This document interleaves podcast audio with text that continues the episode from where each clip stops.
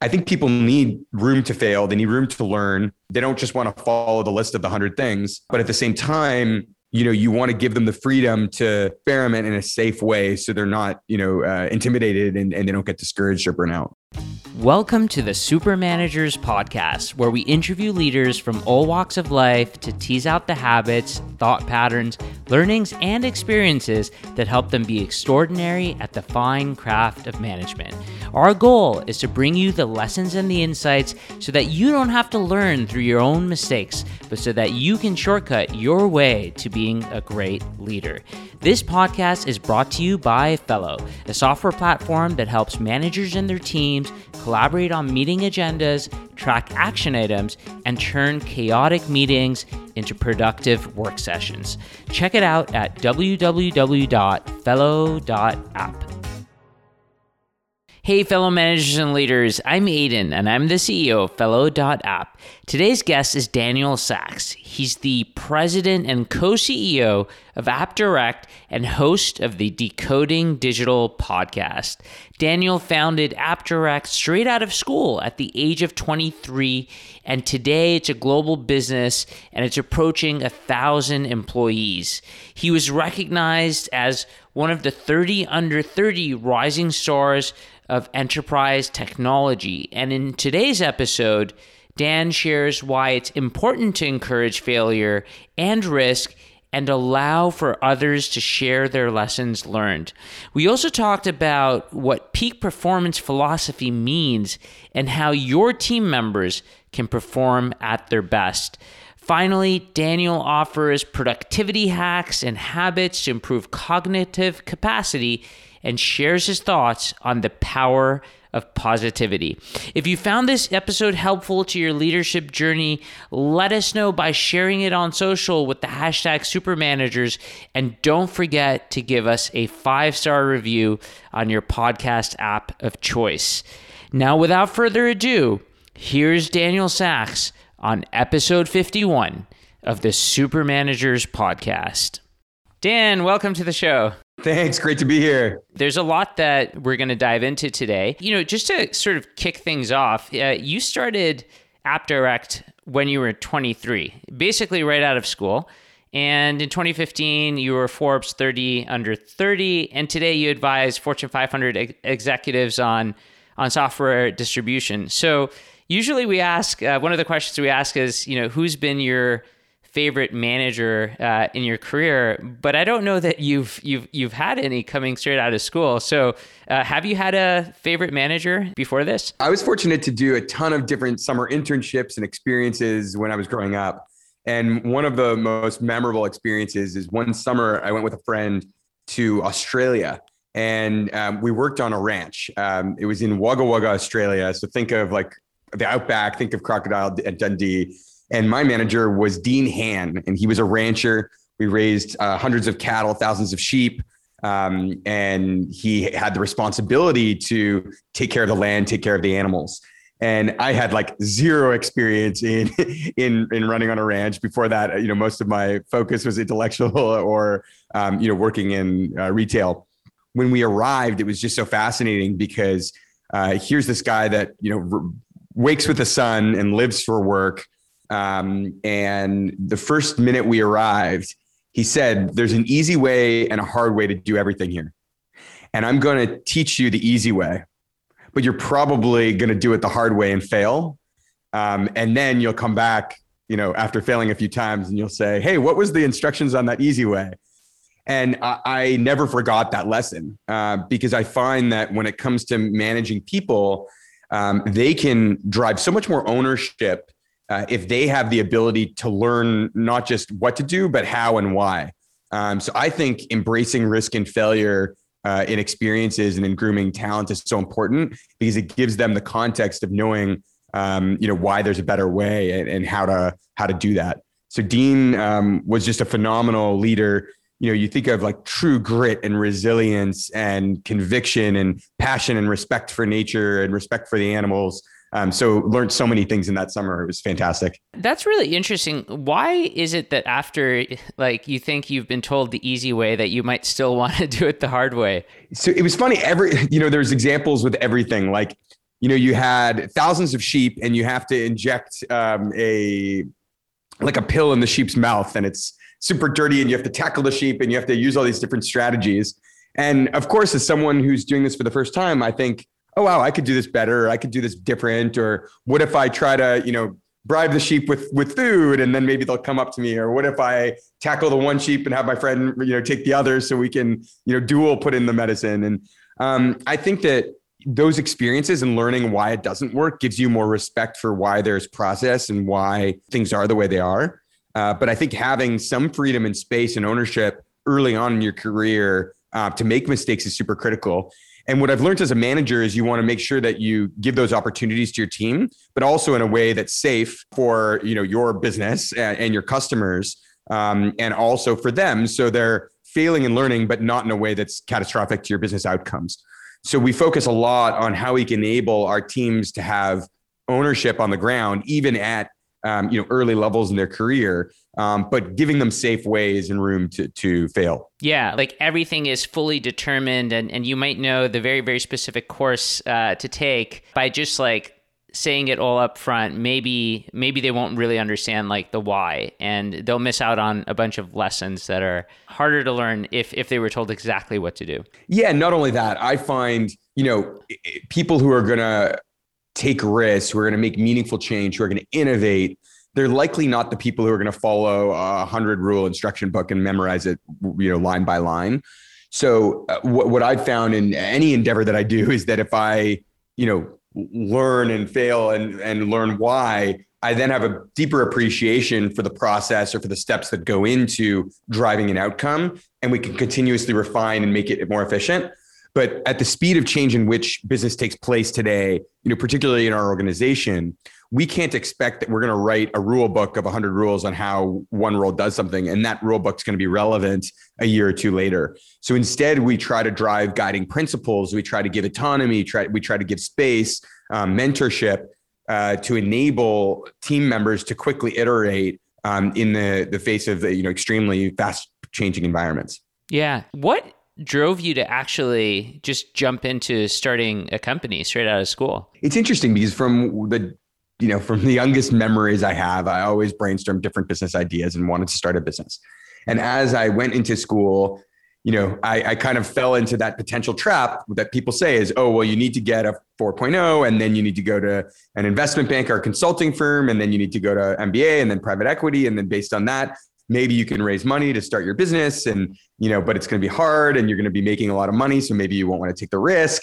Um, so i think that there's this like conventional path that many people take and i realize life is often about risk. But what was interesting is at the time i was graduating and uh, just so passionate about entrepreneurship i was interviewing you know at many different investment banks and um, different firms on wall street but at the same time was brainstorming ideas with my co-founder. We had spent you know years before um, you know, starting the business, just time brainstorming ideas, talking about founders we admired, talking about the types of values we'd want in an organization. Um, and at that time, you know, we started uh, having conviction that uh, cloud would be an amazing um, opportunity to democratize technology and to enable people at work around the world to have access to the tools that they need in order to thrive and compete. And we started to have so much conviction in this vision um, that we really started to to question like doesn't make sense for me to spend three years of my life sitting, you know, in investment banking or private equity or MBA when I know I can make a huge impact on the organization today or on the world today. And we tested it by saying, okay, if we put together a really good deck, do you think we can raise, you know, angel round? And then from there, do you think we can raise a Series uh, A? When you have that much conviction in an idea, it's very hard, I think, to tell yourself that you shouldn't do it.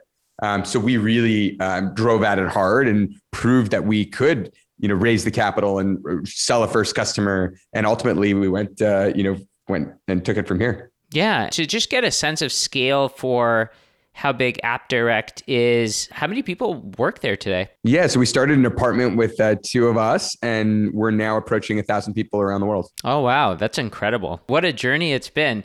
So then I have to ask you. So you know, you, you started with two people in an apartment, thousand people. You, you were leading teams very early on. I, I would imagine when you first started uh, that you made some mistakes. So I'm, I'm, I'm curious, what were some of uh, the early mistakes and, and the early learnings uh, in, in building up the team? Yeah.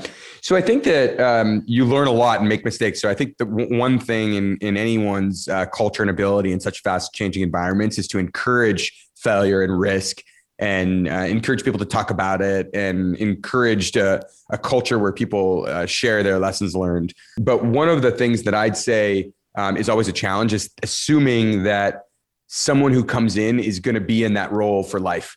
So when we had our first team of 10 people, you know, there was someone who did sales and someone who did biz dev and someone who did product. And because it was our first time at it, we kind of set this expectation that like this company is going to be huge in 30 years we're all going to be running the company and i think what i realized is that in a, a fast-paced environment you need to really identify a mission for people. Um, reid hoffman has a philosophy calling it the alliance where you have an alliance with your team members where they come in for a mission for a defined period of time and then they can find ne- the next mission at the company. But it's setting the expectation that you know you're not doing the same thing in the same way forever. John Chambers, uh, the the uh, CEO and chairman uh, for many years of Cisco, um, when I met him, his kind of number one piece of advice to me was always look at and set the expectation that you need to evolve your leadership team based on the size and scale and dynamic of the operations that you're operating in. Um, so I think that uh, setting the expectation with team members that you're going to be in one role for a long time um, and that those leaders need to manage in order to progress in their careers I think that is unfair to those team members um, because it sets an unrealistic expectation. And you know, I think even today, what I try to encourage, uh, you know, the the organization is that there's a lot of um, you know importance in people growing in their career other than having to manage people. And I think it becomes a really dangerous trap when people evaluate their worth or success in an organization by how many people they manage or what their budget is. So uh, I'd say like the biggest, you know, takeaway that I have is have a very defined period for a mission for everyone, set very clear expectations and give very good feedback on how they're executing on that mission and reward individual contribution um, and reward impact over just the number of resources or, or budget that the person has. Yeah, I mean that's so interesting. So, what is a like? What what would you say is an average, I guess, tour of duty length? Uh, you know, for people who come in at, at the leadership level, like, is it a year? Is it six months? Does it depend on the stage of the company? I think leadership and senior leadership would be tend to be longer, but when we were when we take the majority of people, I would say two is too short and four is you know approaching a, a long length. So what what we've found is that you know, people need to, it takes a long time to ramp people up um, on an organization, on a culture. Um, so we really set the expectation that, you know, we want people to be here for a four year commitment in terms of, you know, duration. Uh, but in that period, there's the opportunity for them to have, you know, two to three opportunities to progress or to do something new. And I do think in order for you to gain competence and confidence and experience in any role, you know, being in the place for six months isn't worth it or isn't enough. So I do definitely encourage and set expectations that, you know, you want to spend the time in the role, you want to gain competence, you want to gain expertise, and then from there there's opportunities to progress. Yeah, no, that's super interesting. Certainly there are people that that do make it right? And and are able to to scale with the with the company. And and uh, you know th- there's definitely like a lot of examples of that. So do you encourage those people through coaches or through mentors? Or like how can people still expect to grow uh, in that sort of role? Absolutely. So we have many people who have been in the organization for upwards of 10 years and um, you know so, some more through through acquisition what i would say is that you need to empower people to to have control over their careers and have the autonomy to do what they want and and to lead and to have different experiences. So I think that's something that's important um, that the organization can provide. But I think a lot of it is also about the individual managing their own career and expectations. And one thing that I didn't recognize when we started is that burnout is real. Oftentimes, an organization can be predisposed toward creating burnout, but more often than not, it's an individual that has a high expectation for themselves that can't step out of themselves and kind of reflect on when they're having challenges that can lead to burnout. So I would say that um, we've seen many top performers that have gone through multiple tours of duty and then face a challenge and hit a real burnout phase. And, and that's real, that can detract them. And in that case, it may be easier for them or for the organization for them to leave. Um, but one of the things that we've done uh, to really help minimize that is we've put in place what we call a peak performance uh, philosophy at the organization, where we provide a lot of enablement training and best practices around how team members can perform at their peak. And this includes trainings around mind, body, spirit, uh, underlined by habits. Um, and what we've really found, and, and Nick and I, my, my co-founder and I, um, you know, take our, ourselves as an example, is that the more ability we have to transform ourselves and to think critically about our own uh, philosophies and management style and values and approach, uh, the more we can then be an effective leader to others. So we've really, really invested in uh, world class uh, experiences um, to enable our teams across the organization to be able to focus on their peak performance and define what success means to them, define what risk means to them, define what burnout could could look like, um, and really be able to be much more attuned of elements uh, of their performance even outside of work. Things including how well are you sleeping, how's your nutrition, are you working out? What's your heart rate variability like? Do you meditate? When you know faced with challenge, do you freak out and get in an argument, or do you stay calm and collected?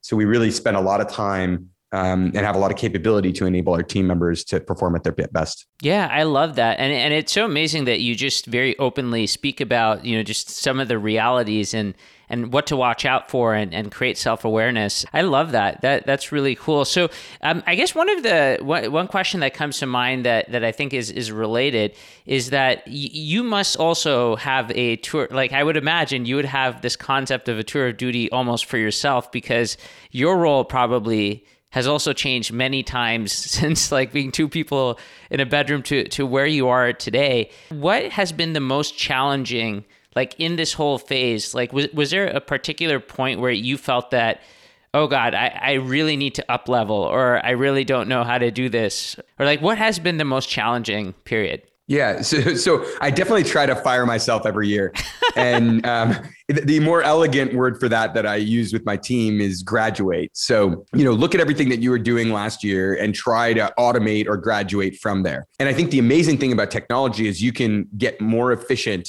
per capita or per person in your organization versus needing to hire more people to replace yourself. So what I'm always looking at is are there ways to automate the decisions that I'm making? Are there ways to delegate the decisions I'm making? Are there ways to automate the technology so we can work in different ways? Um, and I really encourage our team members to, to graduate from one tour of duty to another as soon as possible. But a lot of that is, you know, learning how to, you know, operate in the role, failing, learning from those lessons, documenting them, becoming really competent, and then figuring out how to automate that and, and graduate. So there is a life cycle in every tour of duty that could apply to me um, just as much as anyone in the organization.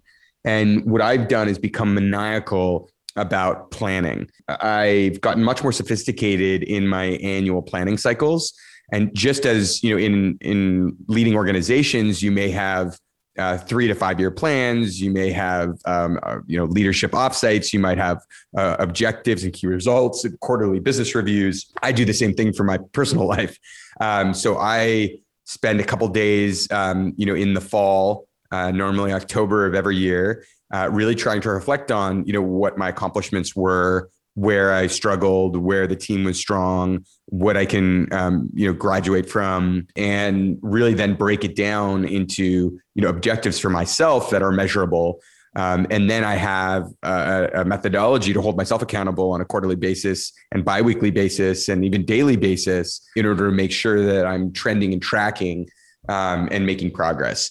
Um, so that methodology and framework, uh, I think, has helped me tremendously. But again, I don't think it's something that could be applicable to to everyone. I think people need to structure their own productivity framework um, that's going to enable them to perform at their best. And that's what this kind of peak performance, um, you know, philosophy is all about: is how do you create a framework to identify how you can perform at your best, underlined by great habits. Hey there, just a quick note before we move on to the next part. If you're listening to this podcast, you're probably already doing one on one meetings. But here's the thing we all know that one on one meetings are the most powerful, but at the same time, the most misunderstood concept and practice in management. That's why we've spent over a year compiling the best information, the best expert advice, into this beautifully designed 90 plus page ebook. Now, don't worry, it's not single spaced font, you know, lots of text. There's a lot of pictures. It's nice, easily consumable information. We spent so much time building it. And the great news is that it's completely free. So head on over to fellow.app slash blog to download the definitive guide on one on ones. It's there for you. We hope you enjoy it and let us know what you think. And with that said, let's go back to the interview. Yeah, that's amazing. It sounds like you, you you've just almost like created this cadence. Like we talk about, you know, business cadences, but but you have this for uh, for your personal productivity too, which is really oh for sure. And I do. I mean, there's probably a hundred productivity hacks that I could share, but um, I'm mentioning it because it's uh, propping up my mic right, right here on the desk. But I habit track. Um, so every day I have a list of things that I want to, uh, you know, set an objective for to create a habit. So essentially the way it works, and I do this all manually. It's fun. I, I, track a lot in automated data, but I also find the power of a journal is really valuable. I'll, you know, go away in October, set the high level objectives, kind of like you would with a company at a leadership offsite. Typically keep it to three core objectives with different key results. And based on that, I'll recognize, hey, there's certain things that I want to make sure that I'm able to do and reinforce. So on a monthly basis, I'm going to track to make sure that I've made progress on those objectives. And at the end of the night, I'll, you know, write my journal, I'll highlight, highlight, you know, gratitude for something, and then I'll habit track. You know, examples of this could be everything from, hey, I realize that I'm not flossing and I want to floss, so I'm going to habit track flossing. Um, or it could be something like outreach, where I recognize that, you know, over the last couple months, I wasn't reaching out to um, you know prospects or or you know new people as much. So I'm going to send an email every day in order to get that check. Um, that's a cold email to be able to outreach to to learn from someone new. Yeah, that that's super cool. And so uh, I wonder how does this also translate uh, like to the cadence of of the company? Do you guys also do your annual planning around the same time that you do your your personal planning? Uh, definitely. And, you know, I, I think we were on a calendar year cycle. So um, it's similar where in, in the fall, we'll start our leadership offsite and, and budget planning and then flow through.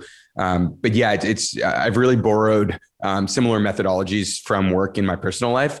And you know, it's interesting because you could look at me and say, "Oh, wow, that's so business," or "That's so um, you know uh, structured." But I'd say it, it actually it's like a rhythm and you just get used to this rhythm and it becomes somewhat second nature uh, but it's a great way for me to appreciate um, the uh, accomplishments that I've had and the things I'm focused on, um, and a great way for me to prioritize things not only in work but outside of work uh, that I want to be able to get better at or improve. Yeah, you're right. Like it becomes second nature, and then it, it's actually I almost feel like it's a it's it's a, almost like a freeing thing. Like you don't have to think about it. It's just oh yeah, like it's that time. That's what I do at that time. I don't have to think, and you don't have to make decisions uh, like every second of every day on like what to do next. It's you know there there's a rhythm, like you said. That's exactly it. There's a great resource on this. His name is James Clear and wrote the book Atomic Habits.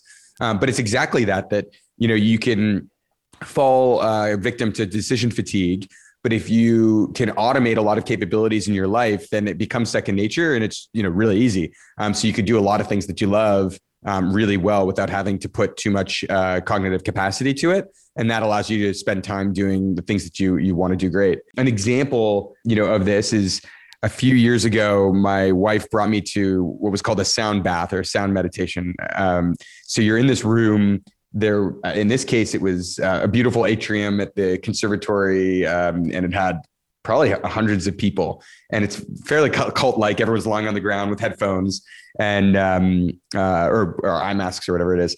And then people um, are there's like a, meditation bowls um, that really uh, put your your mind at a certain frequency so you're calm and having to meditate. This was my first experience with meditation and after seven minutes of the 90 minute session, I'm like freaking out in my head. I'm like, what is this? Why am I here? I have to leave.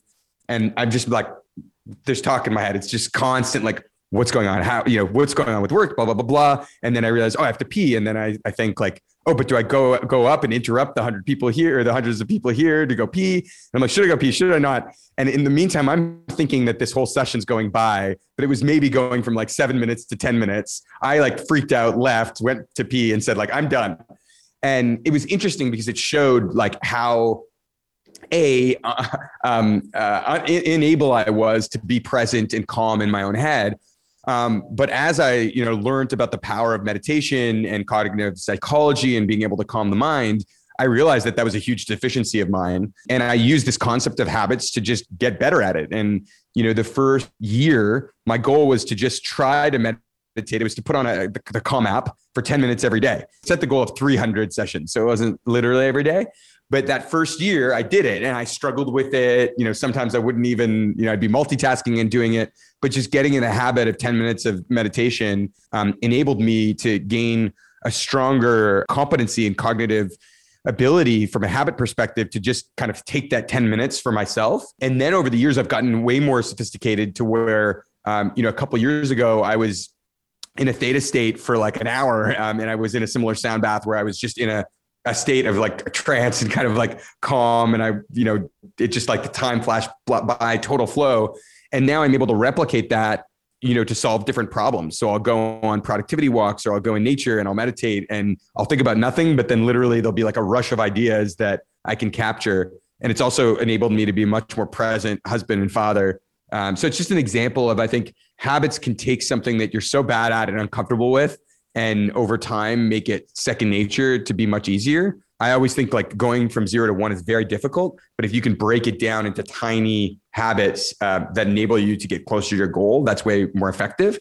The reason why I brought that whole example up is that I think with management, it's the same thing. That if you take someone who's never done something before and your expectation is, hey, you're going to go from zero to one, you know, from day one, it can be really challenging and you can put someone out of their comfort zone where when they do you know take a risk or a stretch they fail and they don't feel strong enough. So i do think as a manager you have to break down success into little habits.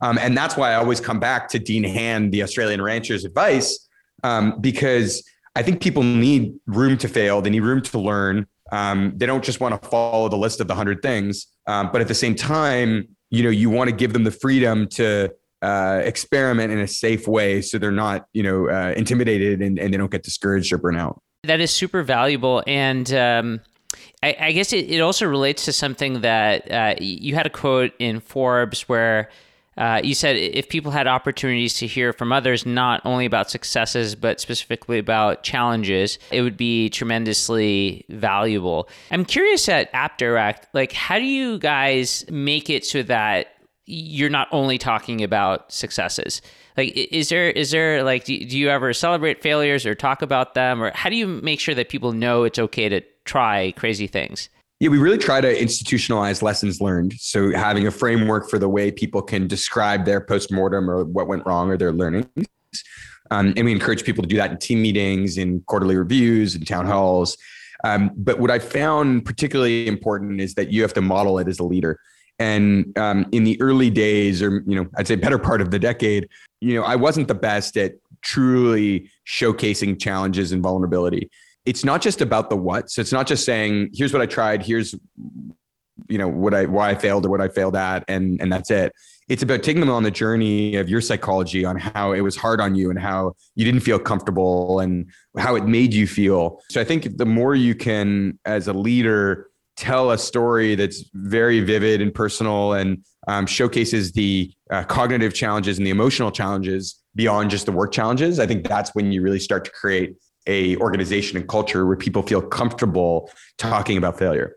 The other thing is that um, you can preach that we uh, encourage people to take risk and, and fail but the second you uh, you know uh, chastise or criticize someone for a failure um, or shame them or whatever it might be, essentially you, you lose all trust and ability to be able to encourage a culture of sharing the, the lessons learned. So I think training managers and having checks and balances that, you know, that, that it is okay. And that, the, that, you know, one statement from one manager in your organization that makes someone feel uncomfortable for a mistake they made essentially detracts from years of promoting an open uh, culture of lessons learned. So I think really trying to to train managers on that is really important. Um, a good reference there is definitely um, Reed Hastings' book from Netflix, um, "No Rules Rules." I think is a great um, insight uh, to um, transparency and uh, and how to learn how to really cultivate a culture through empowering managers uh, to to kind of be authentic. Yeah, I, I agree. That was a that was a great uh, great book. We're talking about people. I'm curious to hear your thoughts on on hiring. You know, one of the interesting things is because you've hired so many people, you've also had a chance to figure out like when you hired the right people and and maybe when uh, you didn't hire the right person. I'm curious, like, what advice do you have for people when they're looking to hire? What are the major takeaways after hiring so many people? One thing is that there's incredibly talented people out there.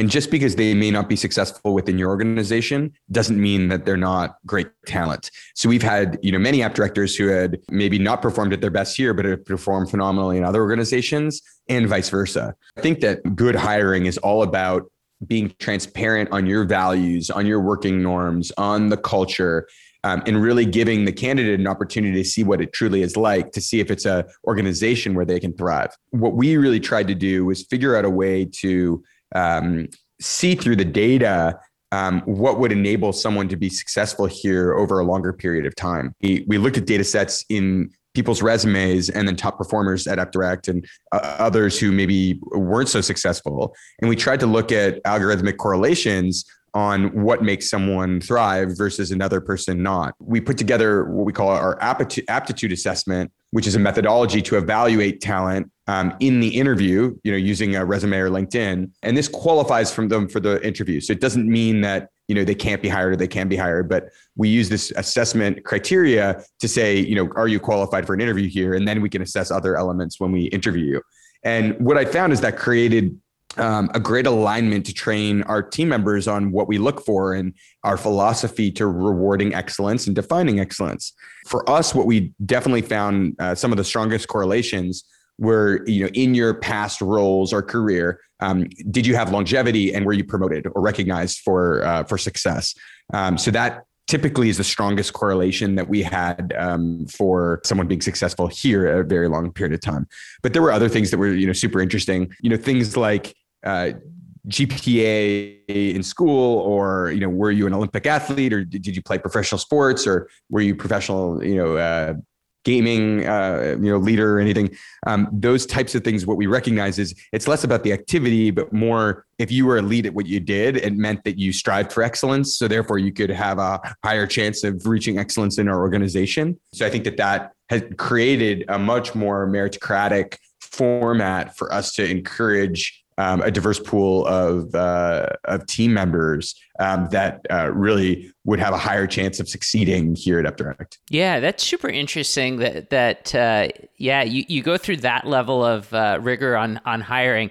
Uh, you can tell that it's a very important part. I mean, we talked about this a little bit earlier, which was just being you know very clear about you know values and but also expectations. So like when you look to hire a leader say that like you're you're you're looking to create a new part of the organization or there's a new project or or, or something like that um, and and if it's something that you've never hired before for how, how do you make sure that you're you're going to be able to hire the right person if you if you haven't? So if you've hired a role you know maybe you know a dozen times you've seen good and great and you've kind of figured that out. But what if it's something new? How do you how do you make sure you're doing the right thing? Yeah great question. So definitely the um, aptitude assessment that we have is about rewarding excellence and identifying great talent regardless of role. So i think that's a base to qualify you for an interview.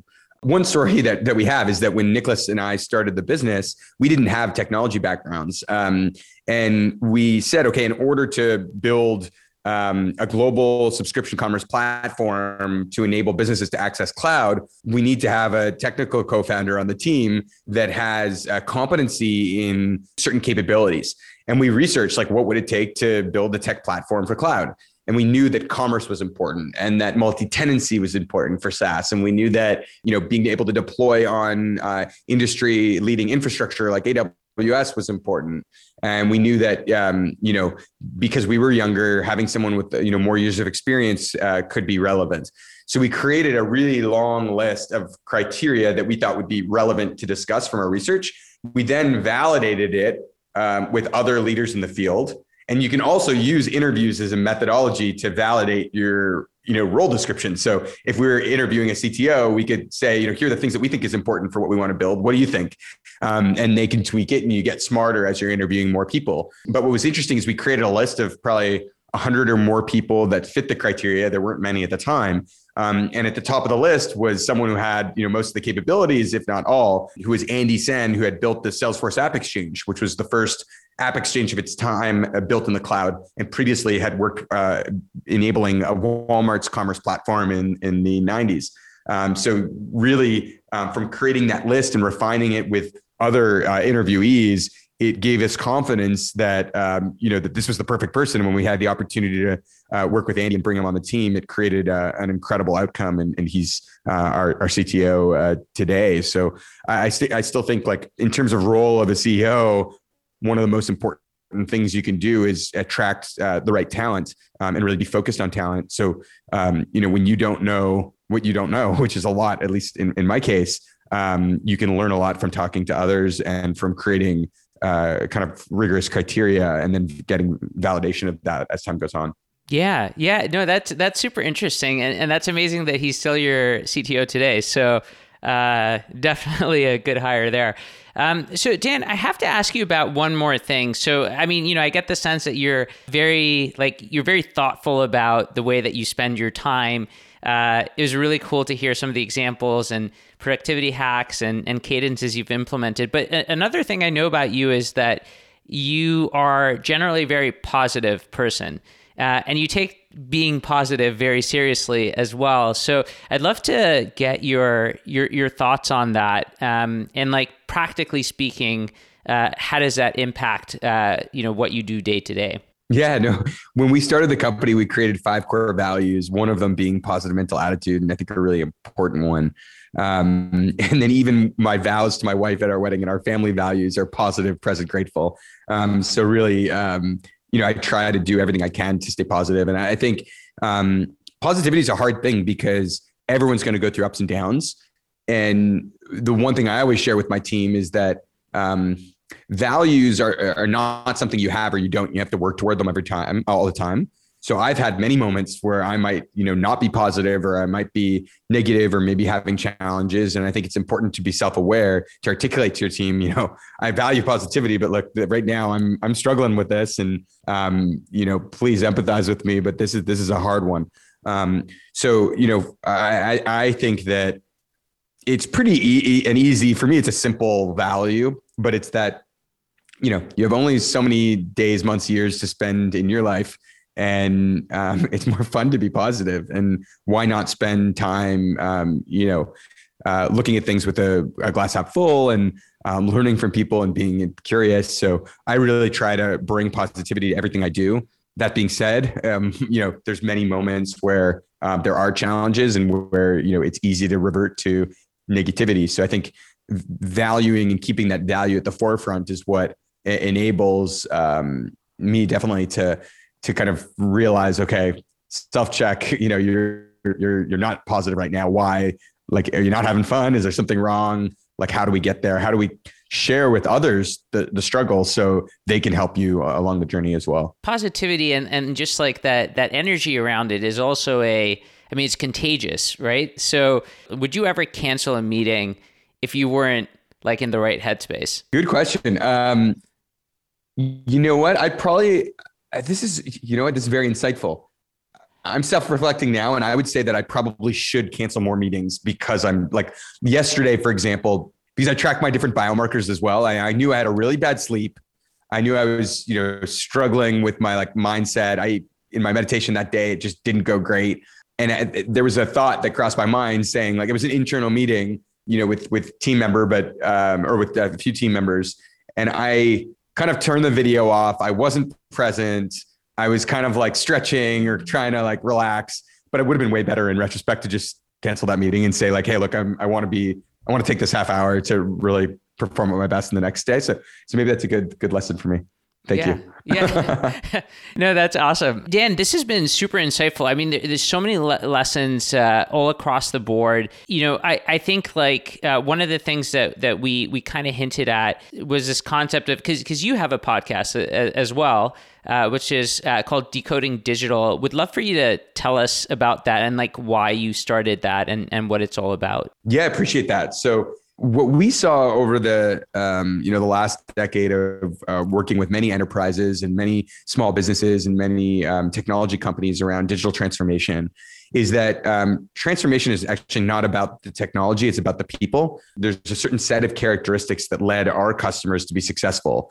And it included things like vision and foresight and um, ability to take risk and um, conviction and all these characteristics um, you know we thought are so important to uh, encouraging a next generation of people who can digitally transform. What was interesting is the successful transformations at work always came down to these people who led a successful transformation of themselves um, through through kind of sharing in these characteristics and being self-reflected. So what we wanted to do is a be able to highlight these people and um, at our conference for many years, we had given away uh, Digital Heroes Awards to reward um, those leaders uh, amongst our customers and community to, to, recognize them for the efforts that they've made to digitally transform their organizations. We really thought, like, wow, there's so many amazing people out there and stories out there. What if we could capture it and share it? Uh, so last year we introduced uh, Decoding Digital podcast. Excited to have you as a guest as well. Um, and we feature uh, transformational leaders that are changing their respective industries. Uh, really speak to uh, the characteristics behind these transformations. And what's interesting is that a digital hero can take place anywhere. They can, you know, come from any background. They can be at any level of an organization. But it's really these shared characteristics that that make them um, transformative. Um, so we really dig into the insights uh, of what drives uh, these heroes to transform themselves and then ultimately their organizations. Yeah, no, that's that's super cool and uh, excited to be on on, on the show. Dan, we, have talked about a lot of things uh, and and again like very wide ranging and so many insights. But one of the questions that we we ask every each and every one of our guests is for all the managers and leaders out there looking to get better at their craft of managing and leading people are there resources tips or, or just words of wisdom that you would leave them with? Definitely. So there's a book that is not necessarily in wide circulation that someone told me about like almost like a folk tale when i was at south by southwest years ago. And um, it, it's called Leading at the Speed of Growth from the Kauffman Foundation. And it essentially charts different um, phases of leadership depending on the growth and scale at the organization and it highlights pitfalls and lessons learned um, at each phase. And that was like an incredible textbook uh, for me in order to navigate uh, the differences in, in, evolution of how I need to lead. So I really would encourage that to any um, any of the listeners here to check it out. You might have to buy it on eBay or or, uh, or something like that, but it's called "Leading at the Speed of Growth" by the Kauffman Foundation. Oh wow, cool! Yeah, I had I hadn't uh, heard of that one. Uh, definitely will will will yeah have to acquire it in whatever means possible. Dan, thanks so much for doing this. Definitely. Well, thank you for having me, and uh, really thrilled about what you're doing. I think that part of being a super manager is definitely learning from others. So your podcast is just so phenomenal, inspirational, and uh, really helping managers thrive. So thank you. And that's it for today. Thank you so much for tuning into this episode of the Super Managers Podcast. You can find the show notes and transcript at www.fellow.app slash supermanagers. If you like the content, be sure to rate, review, and subscribe so you can get notified when we post the next episode. And please tell your friends and fellow managers about it. It'd be awesome if you could help us spread the word about the show. See you next time.